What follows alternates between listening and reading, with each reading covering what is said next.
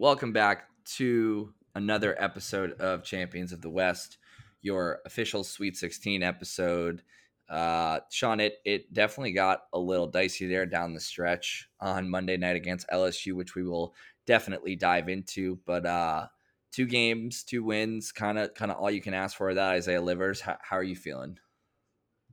I mean, we're the only Big Ten team that's still in it, right? A one It's seed two, two, two Yeah. seeds win, which is, is shocking. But you know, we're we're alive. I think that we're hitting our stride, which we'll get to in a little bit. But hey, we're we're in, so I'm I'm good with it. I'm happy.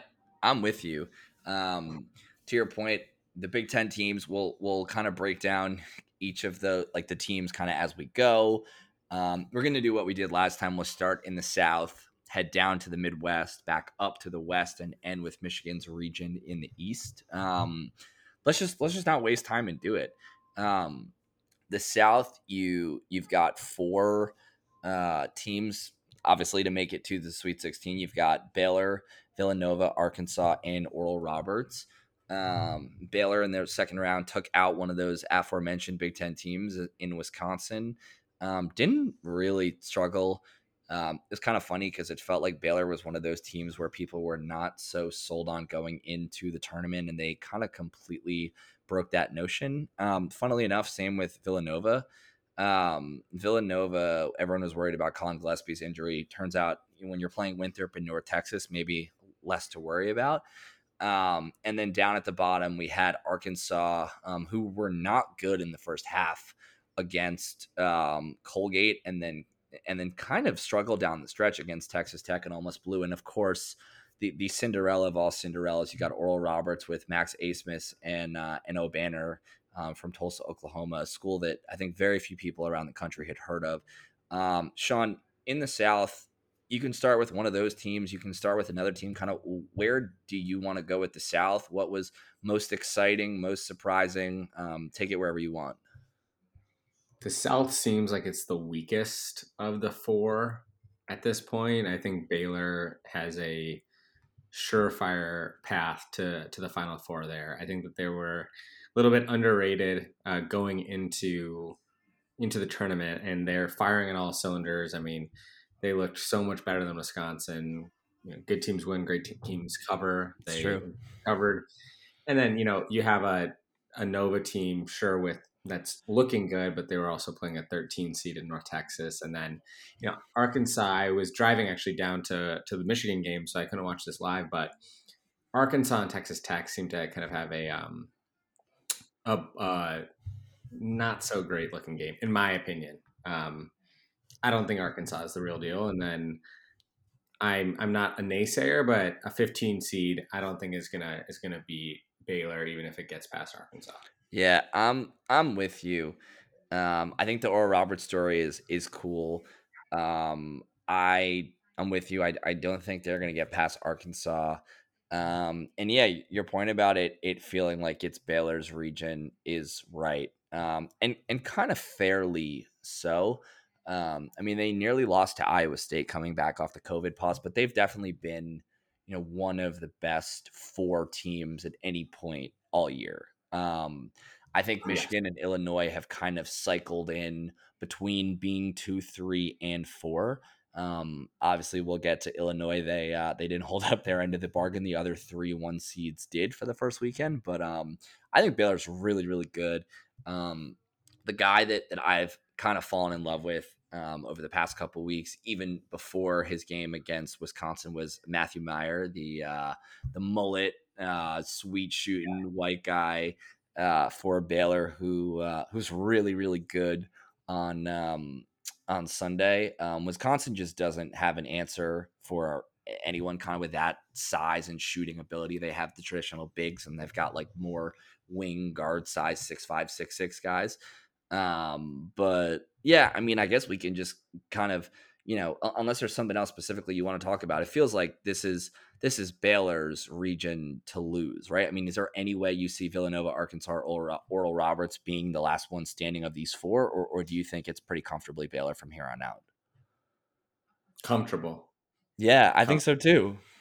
comfortable. Those guys can shoot it. They get down on the on the. They can they won't go fast. It's um, it's funny to see a different breed of basketball when you're outside of the Big Ten. I would almost argue the Big Ten may be the most homogenous in its in its style of play um, across conferences. Yeah, I I I heard that somewhere else too. That, that the fact that there are too many kind of back to the basket centers, and it's there's you know you you know what to play against when you're playing against Liddell and Kofi and uh, Garza and on and on and on. And it turns out that every other um, team had an answer for that. And and funnily enough, in the tournament, you see it's not about the bigs; it's really about um, the guards that end up getting it done. So so I'm with you. So we got two for Baylor in the South.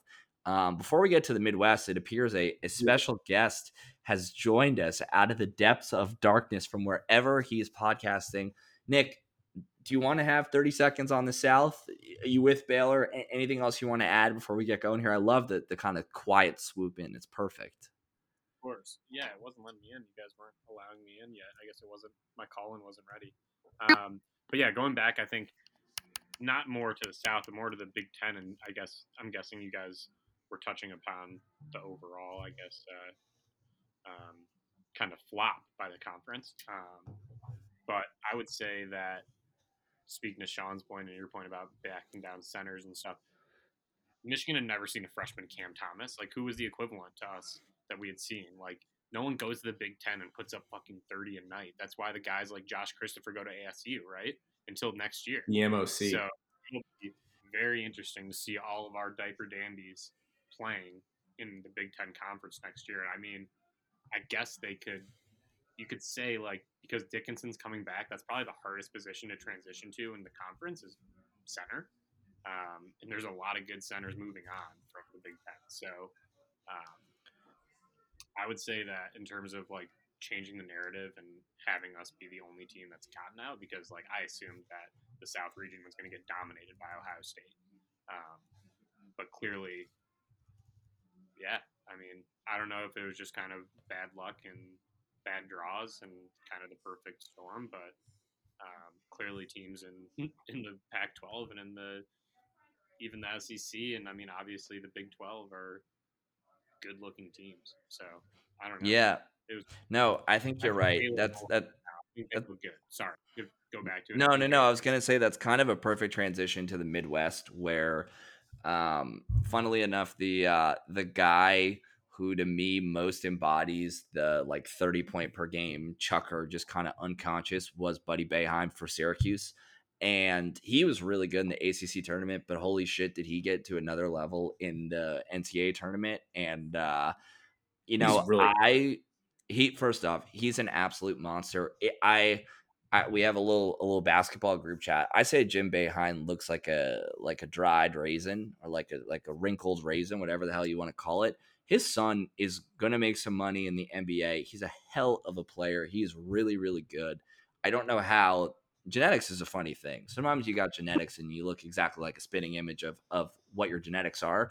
And sometimes you go, I, I, I just don't see it. it. It's just an absolute mind fuck to me. Um, Buddy's a great so or, or a, or a yeah. beautiful grape or something.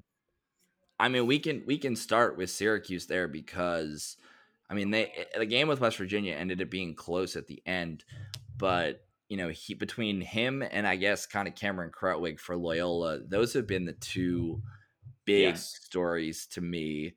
Um, with I guess a close third being how the three of us were like we were more confident than most people around the country that Rutgers actually had a shot. First, not only to win their first round game, but to actually beat um, Houston, and they should have beaten Houston. They completely choked down the stretch.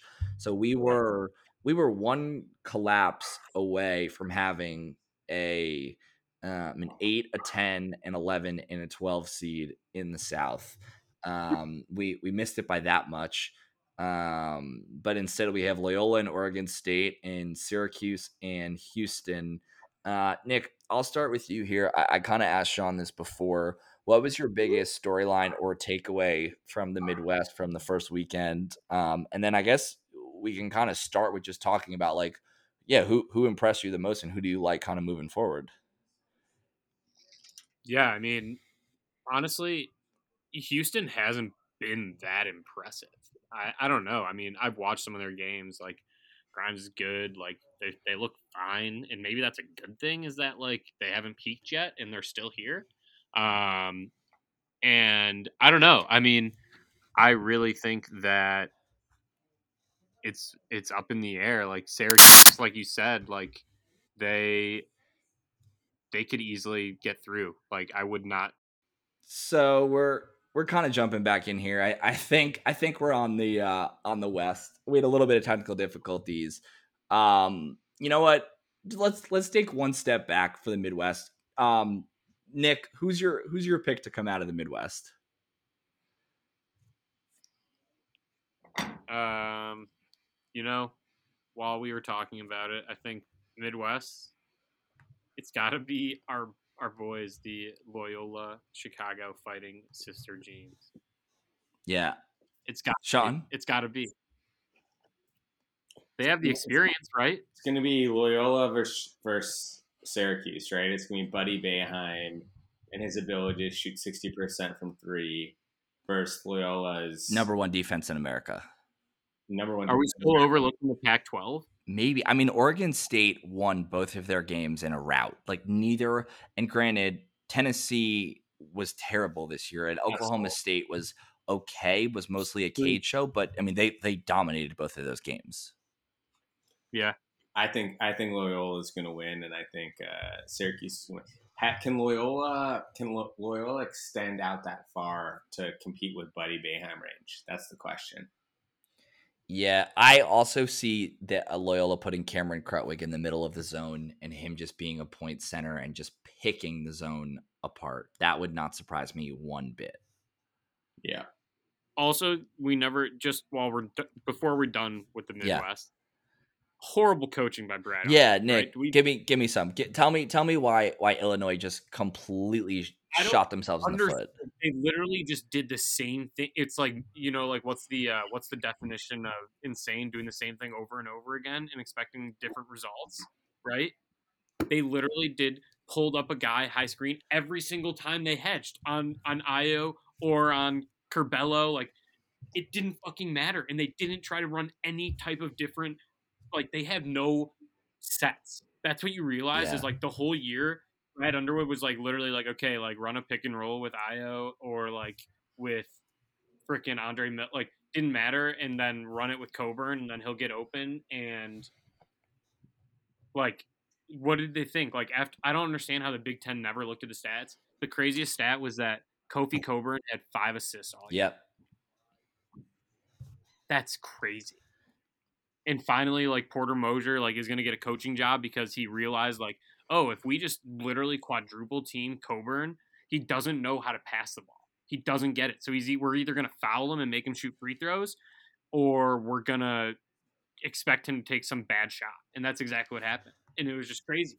And then you, it, I don't know, like I'm not. I know it's like I'm playing armchair quarterback, but like, like one seed should not lose that game. Sorry, it's not like not like shot like they shot really well. Like I don't know, it's just crazy. Brad, uh, Porter Moser is going to get a coaching job because Porter Moser is yeah. two wins away from two Final Fours in four years. Meanwhile, Brad Underwood, I don't know if Brad Underwood's ever made like, I don't think he's he's never made a Sweet Sixteen. so, no.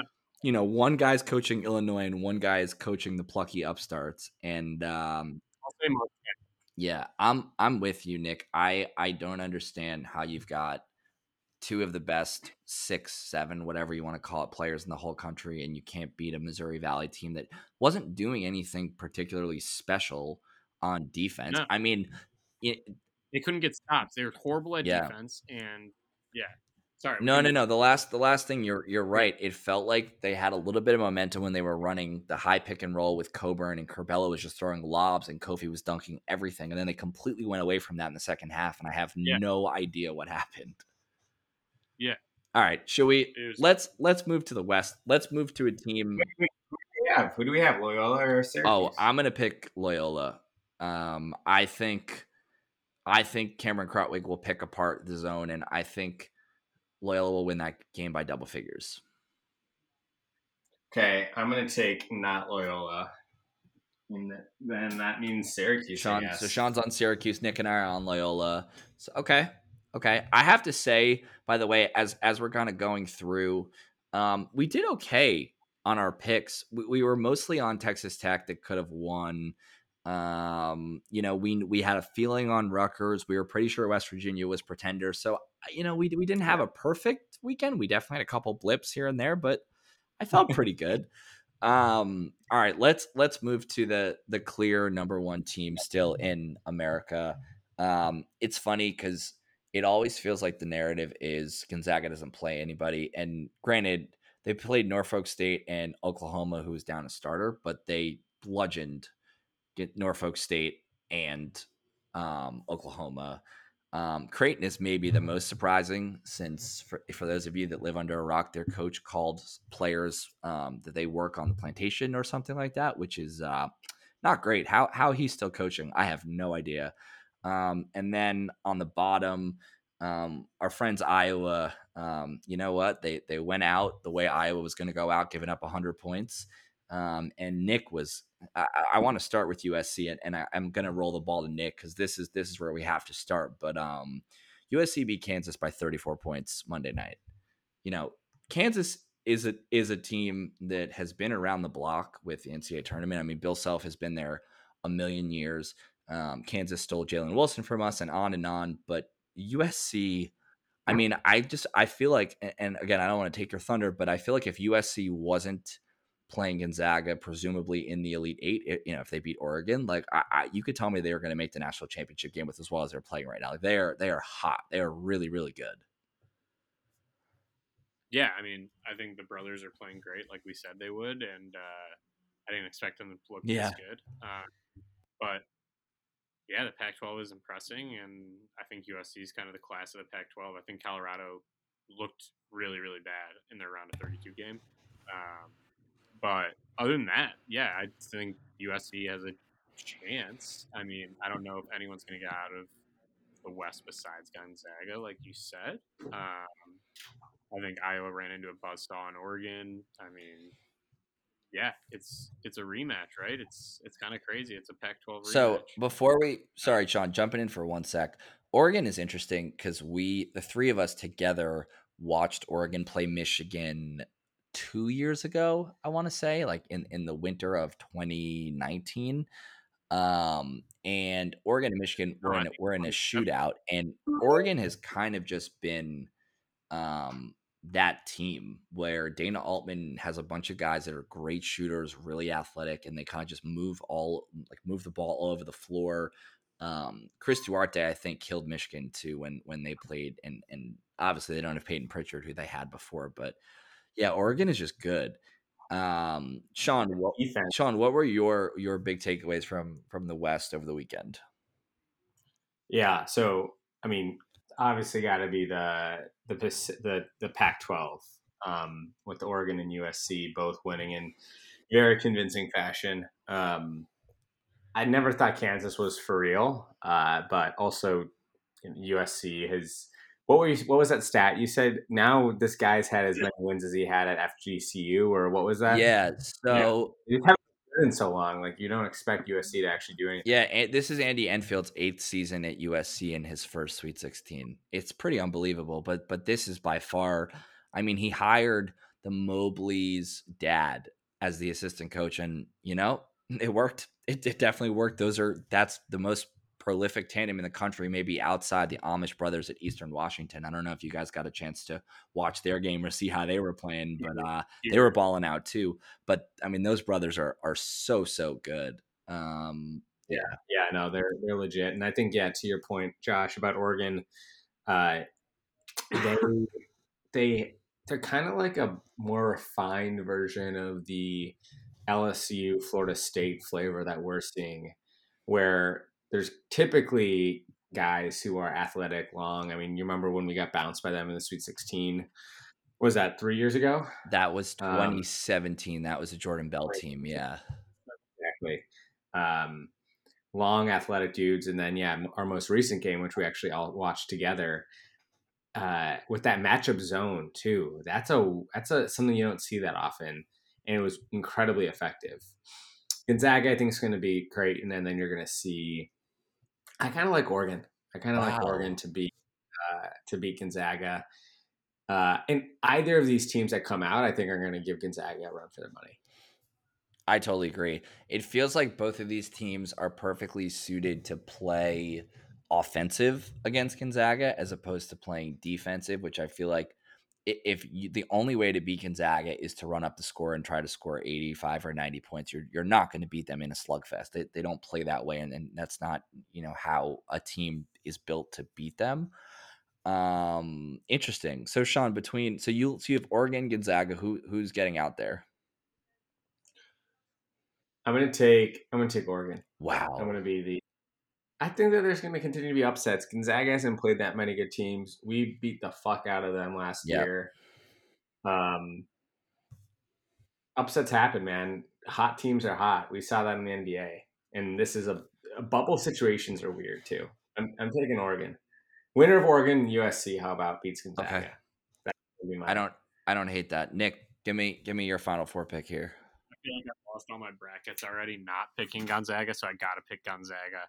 I feel like they'll make it through. I feel like they're so good. I watch them play. They're just like they can just turn it on. They like actually can flip the switch. I'm really torn. Like go from the under twelve to the under eight, and then they're up like. 30. Yeah, um, I'm really torn because I feel like Gonzaga has not seen a team that can match up with them like USC. Um, USC is just big. You know, they've got the Mobley brothers. They, have got a guy Peterson who's six eight on the perimeter. They've got big guys that can come in off the bench. They've got shooters. Um, like I, I part of me feels like, and I think we talked about this um, last weekend, but part of me feels like this is a potential game against USC or, or Oregon, to Sean's point too, where Gonzaga could get in foul trouble um, because they just kind of have the athletes and the guys to match them. Um, I'm with you, Nick. I, am I'm, I'm gonna go with Gonzaga um, because you know that was kind of the pick that we had all along, and and you know maybe maybe they just bludgeon USC or Oregon also, and we're not even you know this is a non-starter next week. Um, but I think either one of those teams could make it really close and really dangerous. Um, all right, and now to the main event. Um, we have to start at the top of the East. Uh, Sean, we have to start with you because 2020 and 2021 are weird years, and you are one of the few humans in America that's actually gone to a live sporting event. Um, so I need first and foremost, did you go just to the round of 32 LSU game, or did you go to the round of just the LSU game? Just the LSU right. game. You're only you can only go to one game. There's not. I don't think there's concurrent games in the same Got it. venue. So because I am curious because I haven't heard this yet. Tell the people what it was like going to an NCAA tournament game wearing a mask at Lucas Oil State. Uh, no, it wasn't Lucas Oil. Yeah, Lucas, Lucas Oil. Yeah, what what was it like in in 2021 going to a sporting event? So, despite people saying it's going to be like 25% capacity, you don't really realize that until you're physically driving, you know, within 400 yards of of the stadium to realize that there isn't anyone around kind of like it's just like a, regular day parking's easy.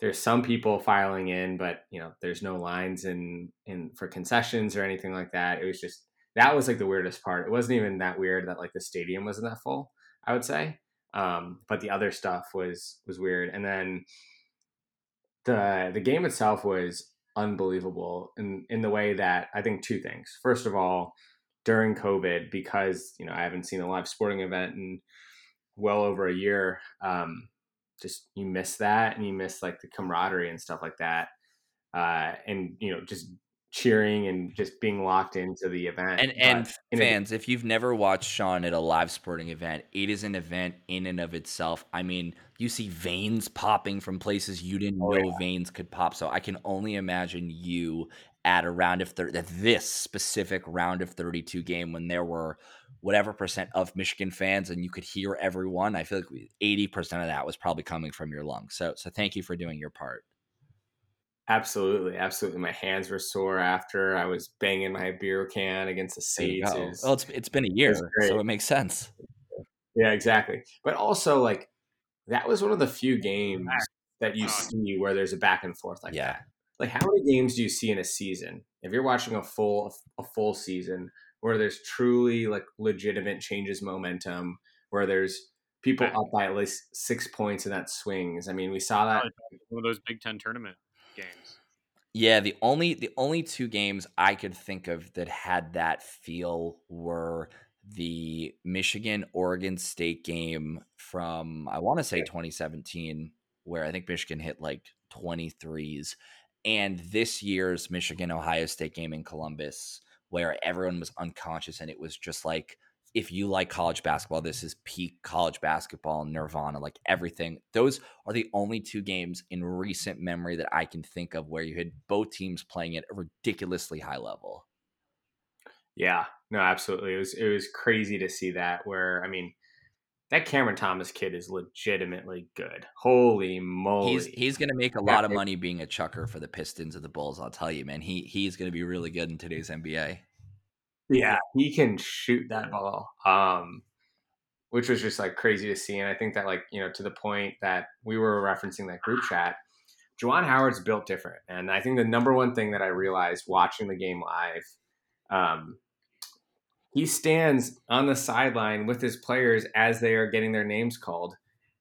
Like one of the one of the guys on the team. You've I've never ever seen that before, right? And like Yeah, that is a microcosm of what of what he's about, and he was able to rally his guys um, to start p- playing at you know another peak, hopefully, and also to get his guys like Brandon Johns, T. Will, um, even Zeb Jackson in the first game ready to go. I mean, we didn't think T. Will was going to see you know eight minutes and have three assists and four points. now and now I would be disappointed if Terrence Williams doesn't play at least five or six minutes against Florida State. You know what I mean? Like how how quickly the narrative changes.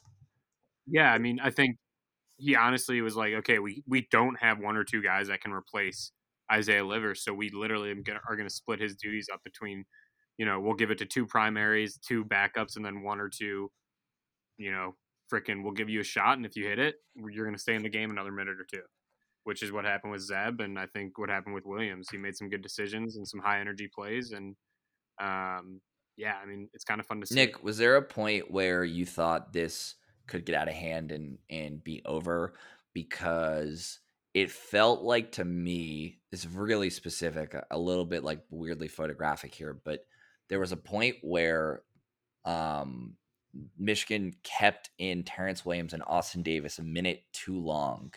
And Cam Thomas came down and I think hit like a 32 foot transition three pointer, maybe over Eli or over Terrence Williams, and it extended LSU's lead, I want to say to 63 58 with about 10 ish minutes to go. And unfortunately, my first thought was, you know, Juwan stuck with Terrence Williams and Austin Davis for a minute too long, and it's going to come back at some point and bite us in the ass because LSU shooting at mm-hmm. that point had regressed to the mean, which obviously we knew it was had to at some point. But was was there ever a point where you were like, we we could actually lose this game? Like, there's a chance, or were you kind of confident all the way through that we could pull it out?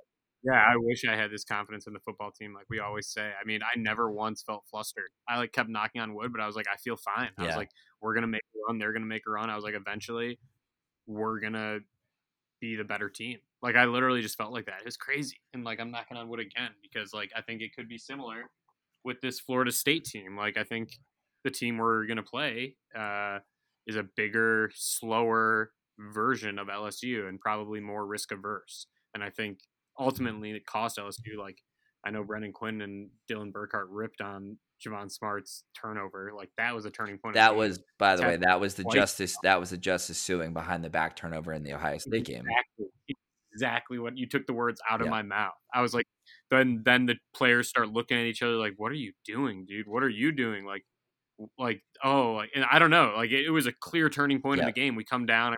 Obviously, the the play of of Brown uh, being out of bounds, but then not getting the call. Like it was a horribly rough game. Yeah. So whatever. Uh, Both sides horribly rough. Could you tell that, John, in Yeah, the stadium? It was question. really.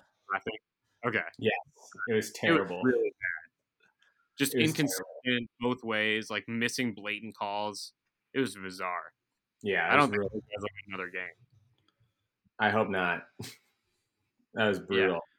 I don't know. Like, yeah, there's it was awesome to have so many different turning points. It was a But great- it, it did feel like Nick to, to your point, and then Sean, I, I have another question for you. It felt like Michigan can't like Michigan and Juwan cannot lose to a team that are their first turnover of the game is going to be this hot dog freaking through the legs nonchalant pass.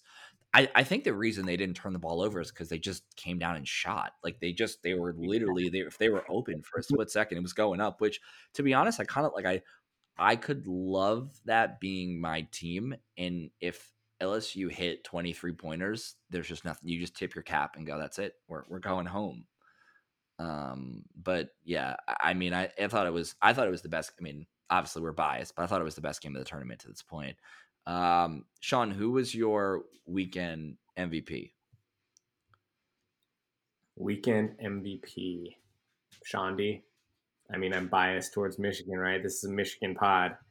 Uh, to go from no points to kicking it off with that tough baseline jumper, where like those are the kind of jumpers, especially if you're coming off the bench, that like just as good of a chance as he just airballs it.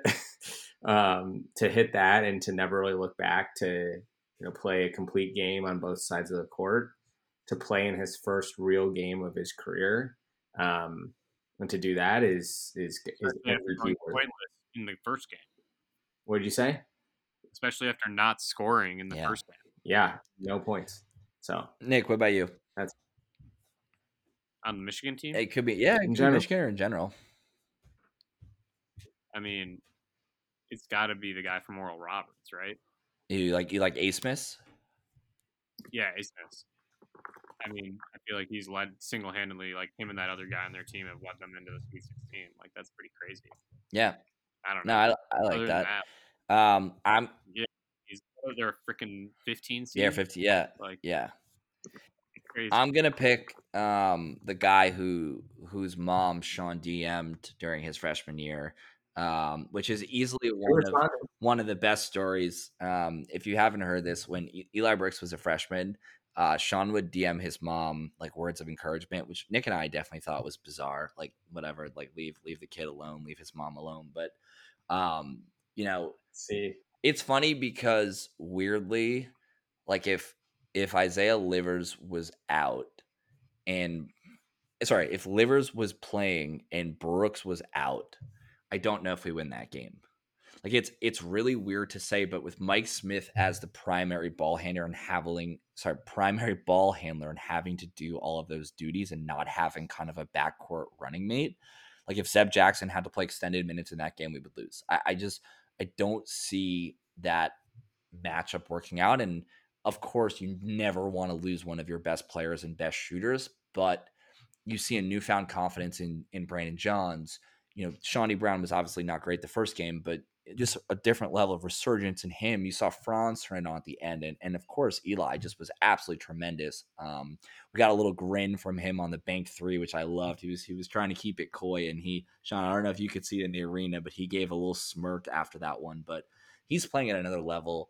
Um, and Florida State is another you know weird matchup, and and we can kind of jump in from there. Um, big athletic team. Um, not they're okay offensively, not great. They're they're good defensively, um, but they're not kind of Jekyll and Hyde like LSU. And weirdly, I feel like for Michigan, but I think Michigan should beat Florida State. I think Alabama is another LSU type team. You know, obviously that's the team that that lost to LSU in the SEC championship and played a hell of a game. But you know, Alabama is one of those teams that they can come out and hit 18 threes, and again, you you pat them on the back, and that's your season. FSU to me is a little bit more kind of in the middle.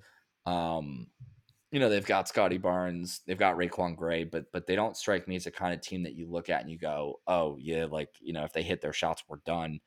Um, Nick, what's what's kind of your early read on FSU, and and do you think that Michigan will have problems with them, and then we can we can go to the bottom and, and pick the final four after?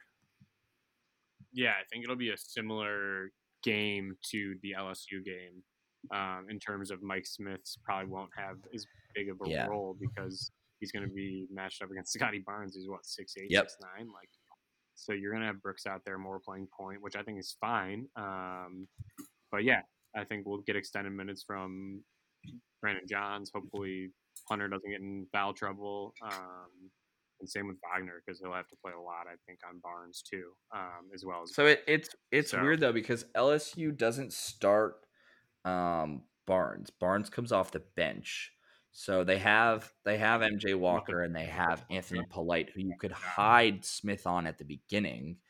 Um, Yeah. but I just right. The, the question is, of course, like what happens when once Barnes and comes who's their big?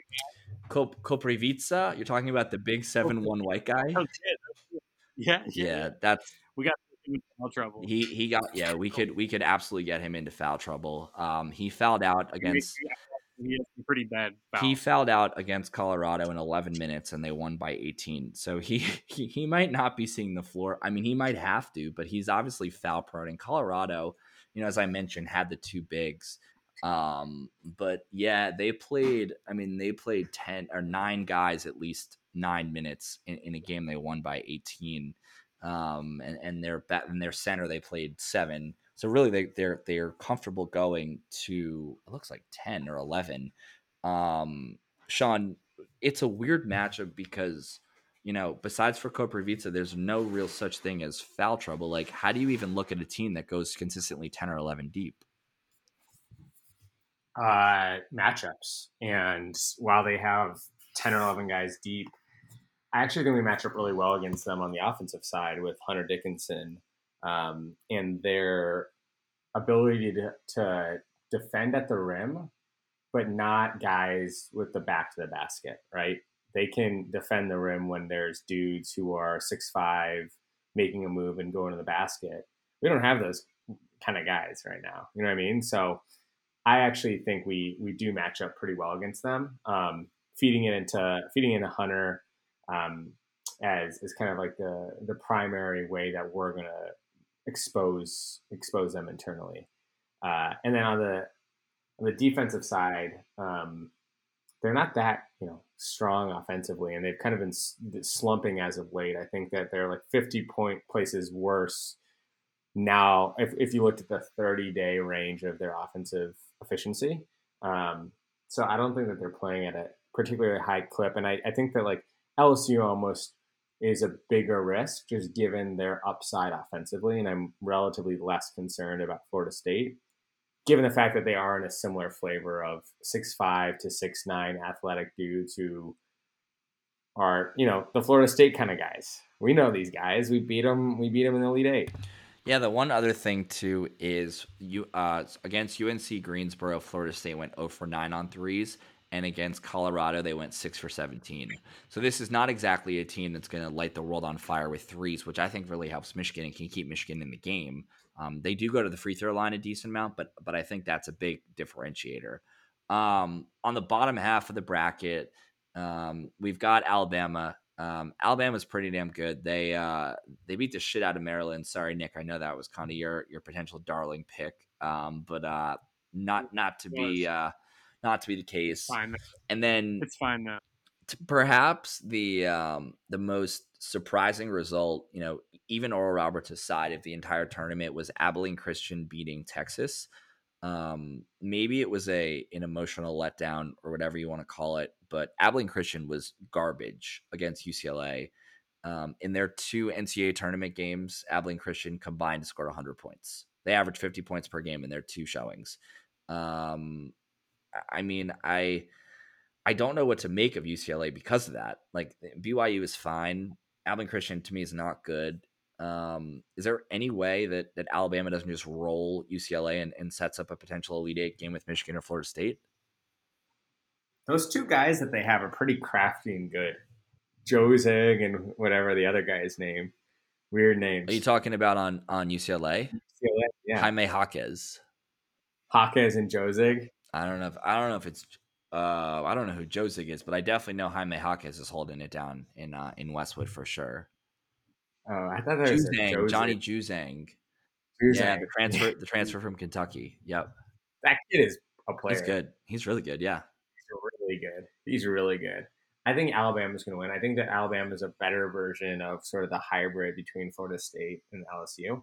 Um, so I think it's it's Michigan Really? versus. I, I think I we like, win. I like Bama. I think I think Bama moves on. Quinerly's pretty good. I think he's a very good guard transfer um, from Nova. And yeah, But Quinerly, Move Nick, on. to your point, Quinerly is a perfect matchup for Mike Smith. Six feet, six one, quick guard, not going to sh- necessarily shoot over the top. Like that's exactly the guy that to me Michigan matches up well with, which helps. Whereas Florida State is just a bunch of LSU like athletes and completely different. Um, since I interrupted you, who's who's the pick coming out of the Final Four? So you've got Michigan, LSU, uh, sorry, Michigan, Alabama, presumably in the Elite Eight. And you got Michigan. Baby. See, you're you're feeling confident. You're riding the wave. Yeah, I had that in my bracket. I'll keep it. Okay, Sean. Michigan. Yeah, I'm I'm not deviating either. Um, I thought the ceiling for this team was the Final Four, and I thought that was the expectation, and that's kind of where I'm going right now. Um, we'll get to it next weekend if if or next week if we if we get there. Um, I don't love the way Michigan would potentially match up against either USC or Gonzaga. To be honest, I think if if whichever team is good enough to make it through the West would give Michigan, if Michigan makes it all they can handle and more. And and you know who knows what Michigan's got left in the tank, whether Livers is even an option. Um, so just to to confirm, we've got um, we've got Baylor consensus on Baylor coming out of the South. Uh, Nick and I have Loyola Chicago in the Midwest. Sean is rocking with Syracuse. Um, Nick and I are picking Gonzaga in the West. Sean has got you said the winner of Oregon USC, which is a bit of a hedge, but you like Oregon more. I like Oregon. Okay, and then obviously we've all got Michigan coming out of the East. Um, wow, wow. Um, overall, would you guys say, Sean? I know you missed the games, or most of the games on um on Sun on Monday, I guess. Um, Mhm. overall, like, did you guys love that there were a bunch of upsets? Do you wish that you still had teams like Illinois and Ohio State and on and on still playing, or like, do you think it's good for the tournament that you have these 15 seeds and whatever kind of hanging around the second weekend? I like it. I like uh, the fact that we're the only Big Ten team left. This, like, much to my chagrin, I guess. Initially, I, um, you know, I lost our pool. I got my brackets busted, but now, as the dust has settled, as I thought about it, I'm kind of love the fact that we're the only Big Ten left. Um, and we kind of like convincingly so, except for Rutgers, right? No other team sort of like deserve to be here at this point. No, I can't name a single Yeah. one. So this is a. I've always been a hater of Purdue, and I got talked off this podcast a year ago by Eric Shapiro talking about how good Matt Painter is. I think he's garbage in March. Yeah, I think they. I think two years ago, um, they lost to Virginia in the Elite Eight, and Virginia hit a buzzer beater to send the game to overtime. Um, and I think Painter has never made the Final Four. I don't think. Um, he had, you know, he had that like Robbie Hummel, one more uh, team. Yeah, he made it to the Elite Eight in yeah in 2018 19. Um, and he made a couple Sweet 16s in, in 2009 and 2010, but that was it. Yeah, I mean it's crazy because he it feels like he overachieves every year, and yet he's never made it to the third weekend of of college basketball's biggest tournament. So who knows? Um, all right, I, I know we're we're we're a little over. We've kind of been all over the place. We got anything else that we missed? No, All right, it'll be a fun fun one to uh, splice this audio together and see what we ended up with in the first half. I can't wait. Sorry, Thank you, Sean. No, we'll see. We'll see. This is this is why they pay me. This is me. Me and Isaiah Livers are both not NCAA property. We get paid the same amount to do this. it's a great way to close it out. All right. Well, I'm hoping for some awesome Sweet 16 games on Saturday and Sunday. Um, hopefully, not too nerve wracking, but hopefully a, a nerve wracking Michigan uh, Elite Eight game on Tuesday, but not before some great games on Monday. Um, but we will be back next week for sure to discuss all the action, to break down the Final Four, whether Michigan is or is not playing. Um, but you know, at to Sean's point, it's been tons of upsets. It's been a ton of fun. Um, and and we hope that that you enjoyed the pod or, or whatever you got through of it. So for Sean, for Nick, for Josh, thanks for listening, and uh, we'll see you next time. Peace. Good work.